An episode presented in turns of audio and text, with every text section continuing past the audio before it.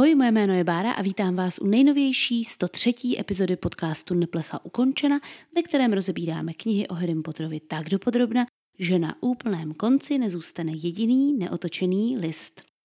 Minule jsme Neplechu ukončili setkáním se Siriusovou maminkou a dneska se podíváme na kapitolu pátou, která se jmenuje Fénixův řád. Dneska se konečně dozvíme, co dělal Sirius Black letos. Spoiler, nic. Nebo takhle. Hnedka v první větě říká, že se už měsíc snaží sundat a rituálně spálit ten obraz své matky, což teda nejde, protože ona ho zřejmě začarovala kouzlem trvalého přilnutí.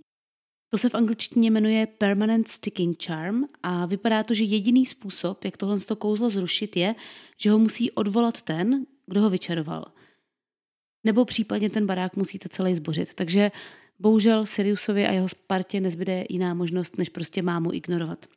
Kuchyň v domě Blacku je situována do podzemí, je přímo pod tou přijímací halou, protože je to starý původní dům, který nikdy nebyl přeorganizován od dob, kdy tam byli služebníci. A tudíž ta kuchyň je stále v podzemí nebo pod hlavním vchodem v místě určeném pro sloužící.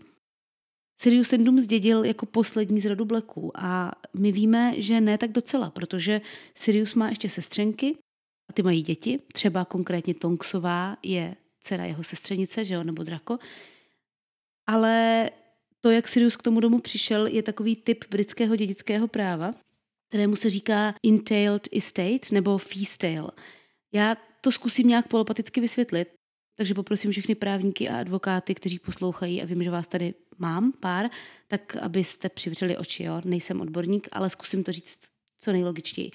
Je to teda dědický zákon, který umožňoval patriarchovi rodu aby ten svůj titul, rodové jméno a všechny majetky přidal jednomu jedinému, samozřejmě mužskému dědici. Proč potomky nepodělit? Z jednoho prostého důvodu. Představte si to na dortu. Máte dort a osm dětí. Každé dítě dostane jednu osminu dortu, dort se sní a nic nezbyde. Když ten dort necháte celý nejstaršímu mužskému potomkovi, který byl vychováván proto, aby ten dort hlídal a opatřoval, tak se třeba stane to, že tu a tam kousek ukrojí, buď ho sní on, nebo ho dá jednomu ze sourozenců, ale víceméně pořád dává pozor na to, aby ten dort byl pořád stejně krásný a aby nebyl skonzumován.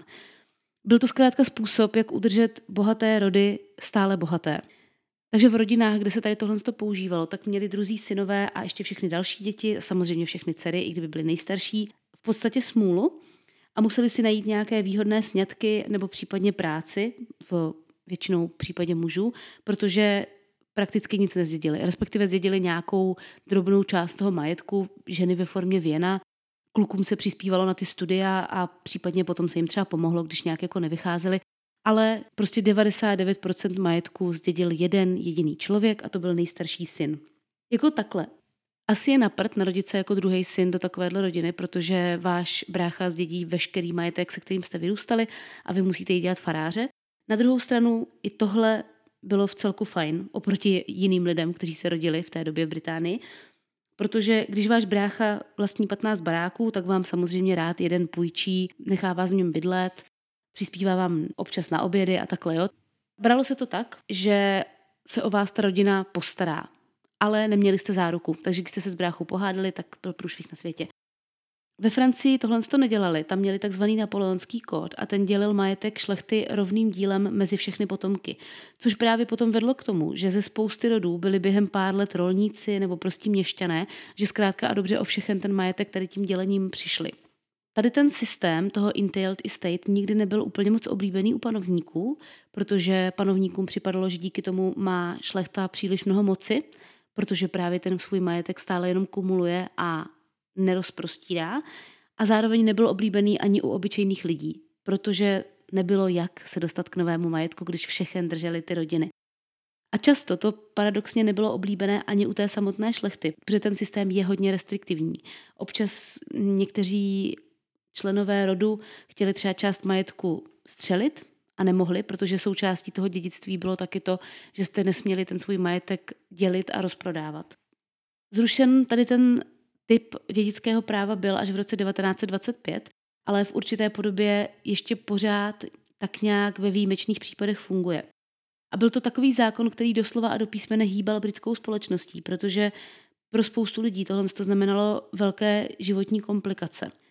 Tudíž pochopitelně se kolem tady téhle z té právnické věci točí velká spousta britských literárních děl, filmů, divadelních her a všeho možného. Úplně nejtypičtějším příkladem, který můžu zmínit, je samozřejmě Pícha a předsudek, nebo obecně teda díla Jane Austenové se hodně točí ohledně Entailed Estate, protože, jak jsem říkala, ženy prostě měly v podstatě jenom možnost se provdat většinou. Takže zháněli ideálně prvního syna. U té píchy a předsudku je to ale extrémně prevalentní, protože tam pan Bennett, ten otec toho rodu, ten svůj veškerý majetek musí ze zákona odkázat nejbližšímu mužskému příbuznému. Jeho případě on má pět dcer, takže to je jeho vzdálený bratranec, kterého ani pořádně nezná. Takže to je prostě nefér, že máte rodinu, která vyrůstá v krásném baráku, mají se dobře, jenomže mají pět dcer a ty dcery jsou chudí jak kostelní myši, protože majetek zdědí bratranec, kterého nikdy neviděli. Je to postavený na hlavu, ale je to způsob, jak zachovat to bohatství toho rodu. Dalším takovým typickým příkladem, trošku modernějším, je Downton Abbey. Eh, tam je to zajímavé tím, že to je šlechta s barákem jako kráva, která má opět tři dcery a ten barák má zdědit, a samozřejmě všechny pozemky a vesnici a tak dále, má zdědit několik lidí v průběhu, tam se to mění, že jo, nebudu spoilerovat. Ale každopádně tam je to zajímavější v tom, že Downton Abbey začíná v roce 1912 s potopením Titaniku a dostává se až do toho roku 1925, pokud se nepletu, kdy byl tady ten zákon zrušen. Takže tam vidíme vlastně poslední roky fungování tady tohohle zákona, jak se to podepisovalo na té rodině a jak ve výsledku to dopadlo po té, co byl zrušen. No a tohle je právě důvod, proč Sirius ten dům zdědil, i přesto, že byl kriminálník a že s tou rodinou nevycházel. Protože pokud jste právoplatným dědicem toho entailed estate, tak vy nemůžete být jakkoliv pominut nebo vyděděn. Jste stoprocentně chráněn tím svým původem. Jediný způsob, jak mohli Siriusovi rodiče obejít to, aby on zdědil ten jejich barák, by bylo, kdyby zemřel, dřív než oni. Potom, kdyby neexistoval žádný další mužský dědic v té rodové linii, což my víme, že u Blacku patrně neexistuje, tak ta hlava rodu může ty majetky odkázat komukoli ona sama chce. I ženě, pozor. Takže kdyby Sirius zemřel dřív než jeho otec, tak jeho otec by podle mě všechno napsal na svoji ženu a ta by to potom napsala na Bellatrix nebo na Narcisu. Nepochybně. Což se díky bohu nestalo, protože Sirius přežil, ale Přesně tohle je taky důvod, proč potom později ten dům zdědí Harry a ne právě sestry Blackovi, protože Sirius je poslední mužský dědic toho domu, nebo respektive všech těch prostě majetků a on ten dům z toho Entailed Estate vyvázal a rozhodl, že dalším dědicem bude potom Harry, protože on už je poslední, takže on může vlastně to svoje dědictví dát komu chce. Ten systém je zastaralý, jak jsem říkala, v našem světě byl zrušen v roce 1925, ale úplně to odpovídá tomu, že kouzelnická společnost je v mnohem stále ještě trošku, řekněme, tradičnější. A obzvlášť právě ty čistokrevné rodiny. Takže bych se domnívala, že tohle bude přesně to, jak tady tahle výměna nemovitostí proběhla. Ta kuchyně ve sklepení je kamenná, má ohniště, tudíž opravdu je to taková ta stará černá kuchyně, ve které pracovalo služebnictvo. Ve vzduchu se vznáší kouř z dýmky a jsou tam prázdné lahve od vína, takže ta Brumbálova schůzka ohledně Snapeových činů s Voldemortem musela být zábavná, protože tam bafali doutníčky a popíjeli vínko. I když pravděpodobně tím, kdo tam kouřil ten doutník, tak byl Mundungus. Ale každopádně dýmka a láhev vína, to zní podle mě líp než koblihy a kafe. Představte si takový ty typický kancelářský brainstormingy, kde se sejdete na nějaké poradě, ale místo kafe a koblih byste dostali dýmku a víno. Já si myslím, že by vznikaly úplně jiný projekty. Byl ve chvíli, kdy Harry a spol přichází, uklízí pergameny a plánky nějaké budovy.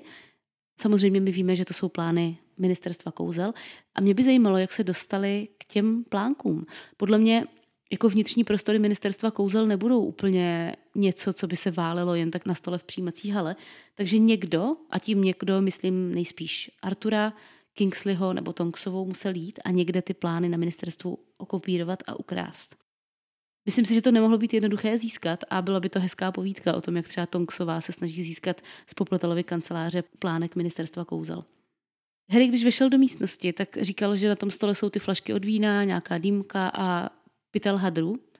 A po chvíli se ukazuje, že ten pytel hadrů, co, co ležel na stole, byl ve skutečnosti mundungus, který chrápal během celé té besedy. A všechny ty lahve od vína jsou u něj, takže pravděpodobně všechno to víno vypil on a pak odpadl. takže si udělal vlastně hezký večer jenom on sám. Myslíte si, že mundungus kouří mundunguse, tabák? Já mám taky podezření, že možná jo, podle toho, jak to má smrdět. No a paní Vízliová až v tenhle moment teprve začíná vařit.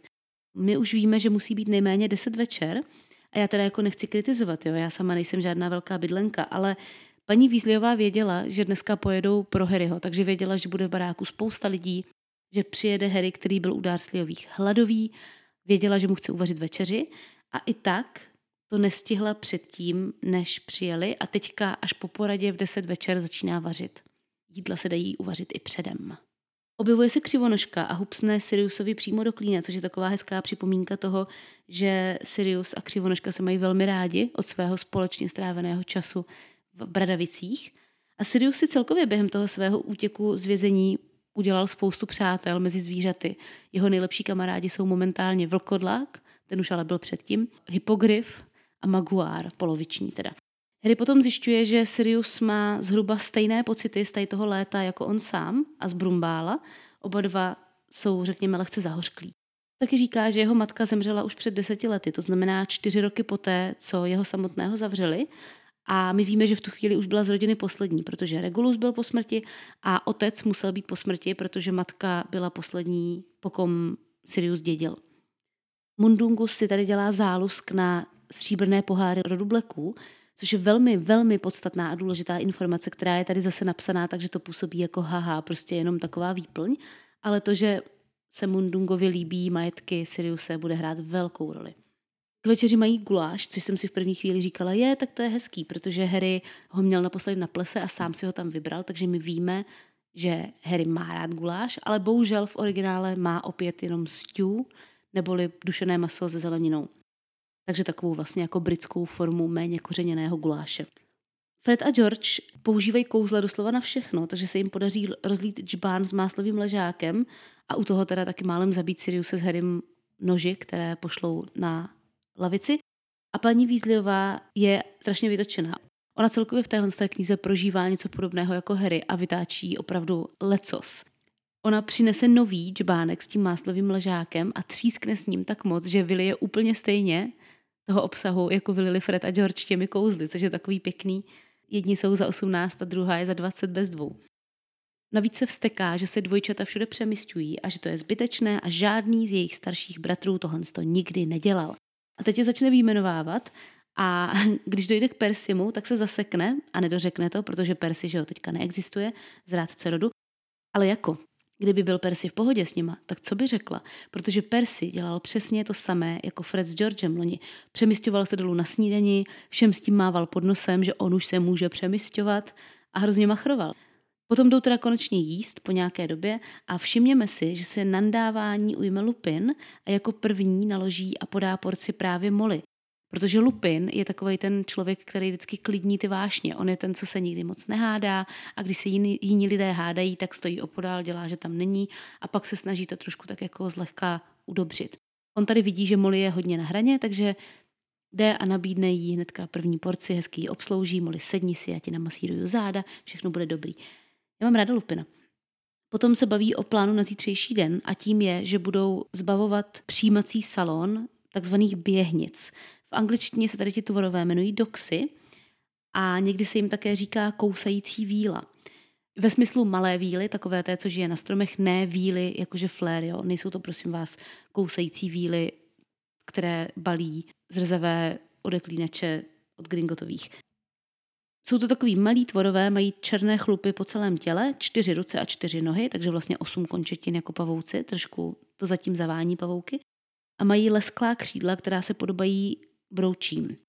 Zároveň mají ale taky dvě řady ostrých zubů a když vás kousnou, tak jste v háji, protože jsou prudce jedovatí. Naštěstí existuje velmi dostupný protijed, takže pokud máte doma běhnice, tak je dobré mít doma i protijed. Oni mají takzvanou královnu běhnic, která klade vajíčka, asi 500 kusů na jednou. Klade je většinou pod podlahu, v domech nebo obecně pod zem a tam ty vajíčka leží zhruba dva až tři týdny, potom bum a máte v baráku 500 malých běhnic. Preferují spíš chlad, chladnější počasí, takže je najdete v severní Evropě a v severní Americe, úplně třeba v Itálii s běhnicemi problémy nemají, že tam je Vatikán, ne, pardon. K tomu se dostaneme jsou vnímáni jako škůdci, protože co oni dělají je to, že vám velmi rychle zamoří barák a tím, že jsou jedovatí, tak prostě nechcete mít postel plnou běhnic. Ježíš, já furt narážím na, to, na ten název, tak pojďme si o tom říct. Jo. Nejlepší věc na běhnicích je to, že doxy v tom originále má jeden jediný význam. Nechápu, proč pro ty zvířata použila J.K. Rowling tenhle, jestli to nevěděla, nebo jestli jí to přišlo samotné vtipný, protože doxy je v angličtině prostitutka. Je to teda archaický termín, který, řekla bych, mládež úplně v té době neznala. Pochází to z německého označení pro panenku, ale opravdu jsem nenašla žádné jiné vysvětlení pro slovo doxy, než tadyhle prostitutka. Takže buď si J.K. Rowling vypůjčila tady to slovo, které jí přišlo zábavné a nevěděla, že má existující a ještě takhle sugestivní význam, anebo to udělala schválně, protože to doxy označuje prostitutku, která vám leze krkem, konkrétně takovou tu která podvádí, lže, krade a tak. Takovou v podstatě běhnu. Neboli běhnici. Takže ano, z tohoto důvodu se v češtině tyhle ty víly kousalky jmenují běhnice, protože jsou to prostě běhny. Proto ten vtip s tím Vatikánem. Já vám zopakuju, teďka vám to dojde. V Itálii nemají běhnice, protože tam je teplo a protože tam je u moci Vatikán. Chápem.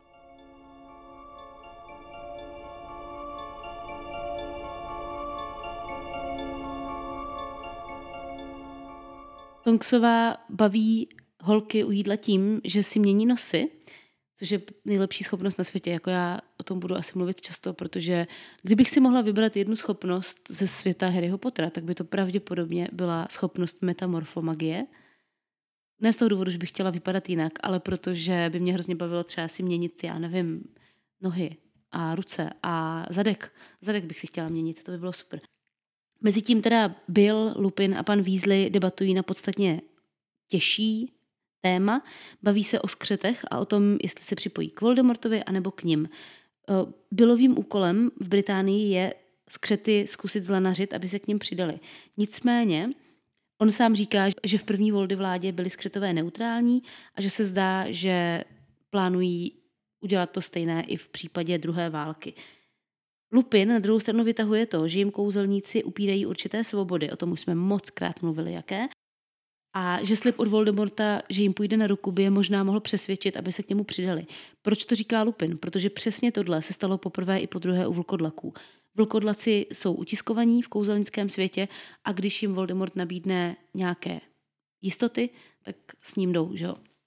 No a celá tady tahle pasáž byla velmi oblíbeným zdrojem teorií o tom, co se bude dít v dalších knihách, protože lidé si všimli, že tady tahle konverzace neproběhla nejspíš jenom tak, jako prázdné tlachání. A právě si domnívali, že skřeti nejspíš ve skutečnosti přejdou opravdu k Voldemortovi a že to bude velký problém později.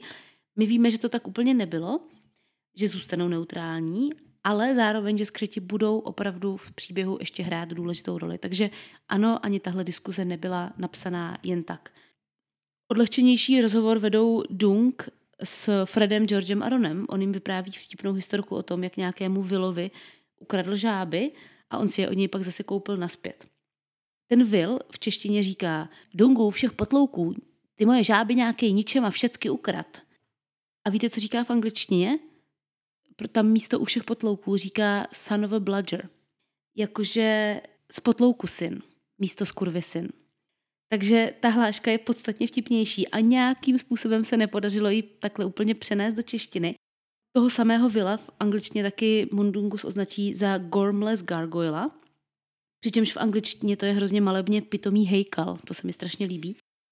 Gargoyle je chrlič, to víme, a taky v angličtině označení pro někoho extrémně tupého a pomalého co je to gormless. Doslovně to je někdo hloupý, pytlem ropuch, možná praštěný. Je to z garm, pozornost a les, že jo? takže míň. Ron se tady po té Mundungově historce zhroutí pod stůl a hýká smíchy a paní Weasleyová Dungovi říká, aby si ty historky nechal od cesty, že už to asi stačilo. Já jsem to vždycky brala tak, že se jí nelíbí, že jim vykládá o tom, jak někde někomu něco ukradl a její synové se tomu smějí. Myslím si teďka po té, co jsem četla ten originál, že v tom bude hrát roli i to, že tam v podstatě Mundungus někoho označuje za spotlouku syna a za pitomého hejkala. Dung to celé ale hnedka omlouvá tím, že ten Will už ty ropuchy taky ukradl takzvanému puchejřovi Harrisovi. Tady ten pán se v originále jmenuje Worty Harris, neboli Harris Bradavičnatý, což by ale moc připomínalo Bradavice, takže hádám, že proto tady pan překladatel zvolil puchejře. Vtip, chcete slyšet? Co vám udělají do puchy, když na ně budete sahat? Puchejře nebo případně teda Bradavice. Takže tadyhle puchejř Harris má velmi dobře zvolenou přezdívku vzhledem k tomu, že je chovatelem ropuch. To mi taky došlo až teď. Jako dezert mají tentokrát, protože paní Vízliová samozřejmě, když dělá večeři, tak i v 10 večer vykouzlí i dezert. Tentokrát je to rebarborový koláč, v angličtině rhubarb crumble. Dneska už hádám většina posluchačů ví, co je to crumble. Dřív to tak ale nebylo. Myslím si, že v tom roce 2001 nebo kolik, 2003, to nebyl úplně typický dezert, který by se u nás podával.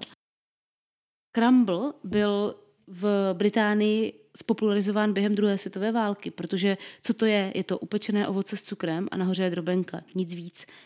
Během války byl nedostatek mouky, nedostatek vajec, mléka, takže se udělala jenom drobenka, hodila se na ovoce, ideálně s tím cukrem, teda když byl cukr, a zapekla se.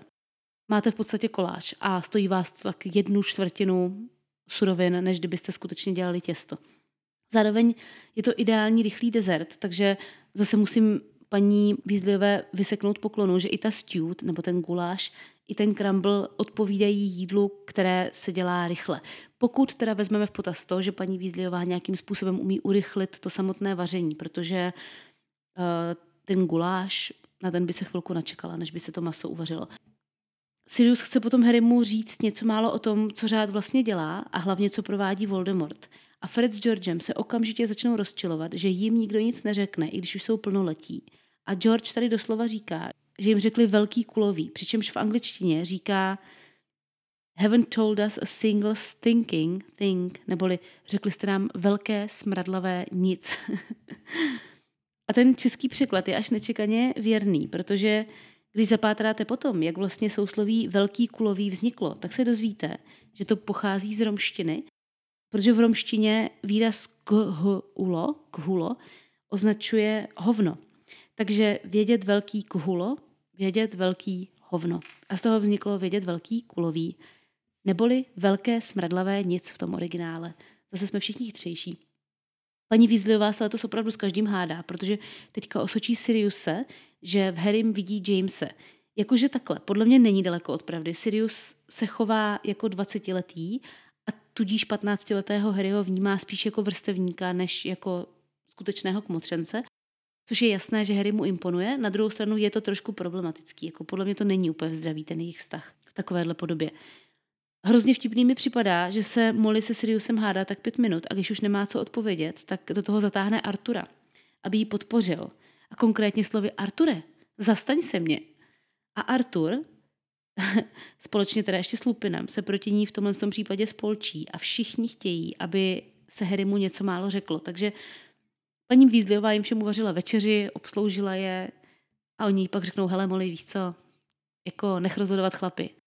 Já chápu strach Molly, protože už jsme se o tom bavili, odkud to pramení. Ona by nejradši všechny ty své děti vzala a schovala je někam do konce války, aby je tomu všemu ubránila, protože ona ví, co je čeká. Ona ví, že lidé budou umírat, ona ví, že je čeká trauma a prostě nechce, aby se jim to dělo. A samozřejmě děti, které nemají tu zkušenost, tak do toho jdou s nadšením, protože si myslí, že to bude růžový. Nakonec teda Molly přehlasují Lupin tady ještě zmiňuje, že děti stejně něco málo asi ví, protože Lupin podle Harryho tuší, že nějaké ultradlouhé uši přežili zásah paní Vízliové, protože ona je chtěla vyhodit. Proč to Lupin tuší?